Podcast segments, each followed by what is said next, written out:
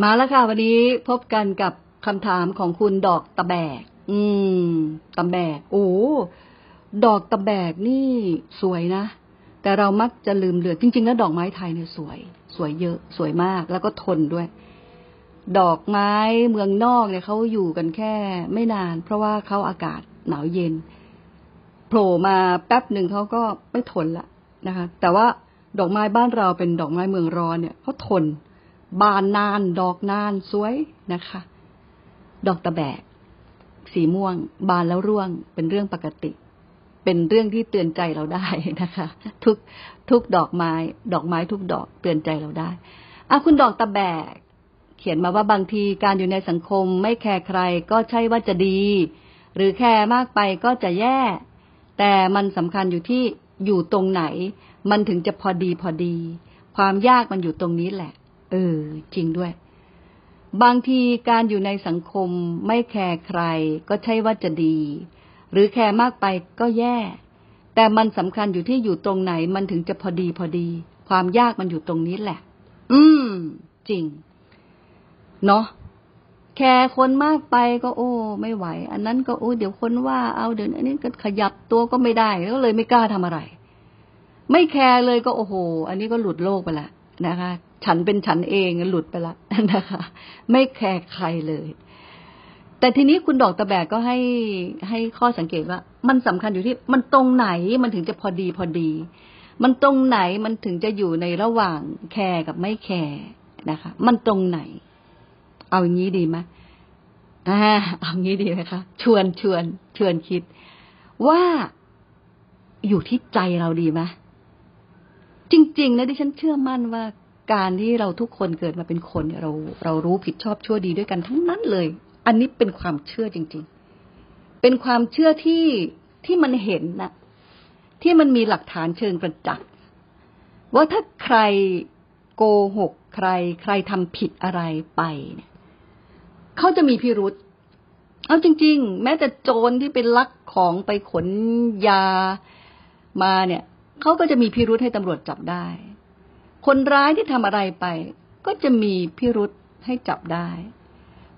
นั่นแหละมันเป็นหลักฐานว่า เออ คนเราจริง ๆ แล้วรู้ผิดชอบชั่วดีด้วยกันทั้งนั้นนี่ฉันเชื่อตรงนี้จริง ๆ แล้วก็เห็นแบบนี้จริง ๆนะคะ ว่าใครทำอะไรที่มันผิด ผิดทำนองคลองธรรมไป ผิดกฎหมายผิด สัญญาประชาคม ผิดกติกาของสังคม ผิดต่อคนต่อสัตว์ต่อสิ่งของอะไรก็ตามแต่เนี่ย มันจะมี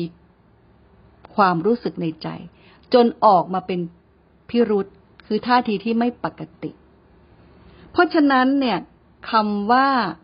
ที่คุณตะแบกถามมาว่า อยู่ในสังคมไม่แคร์ใครก็ใช่ว่าจะดี แคร์มากไปก็ใช่ว่าจะดีนะคะ แล้วตรงไหนมันถึงจะพอดีพอดี ก็เลยชวนว่า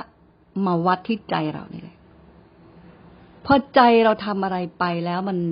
มันสบายสบายมันไม่ได้มีอะไรที่มาทำให้หนักใจ อันนั้นคือความพอดี ความพอดีมันอยู่ตรงกลางแบบเนี้ย อันนี้คือตรงกลาง ความพอดีหรือว่าความตรงกลางเนี่ย มันคือใจ ใจที่มันไม่หวั่นไหว ไม่กระเพื่อม ใจที่มันรู้สึกสบาย มันไม่มีอะไรที่ทำให้หนัก มันไม่มีอะไรที่ทำให้เราจะต้องรู้สึกหวาดระแวง มันทำไปด้วยกำลังสบายสบายอันเนี้ย ชวนอย่างนี้ค่ะ ว่าความพอดีมันคืออย่างเนี้ย คือใจที่มันกำลังสบายสบาย แต่ลองสังเกตดูว่า ตอนที่เราทำใจมันสบายแหละดีใจมันสะใจได้ทำและในที่สุด เวลาผ่านไป กลับมาคิดหนักไหม ในขณะนั้นอ่าก่อนทำกำลังทำและ หลังทำใคร่ครวญให้ดี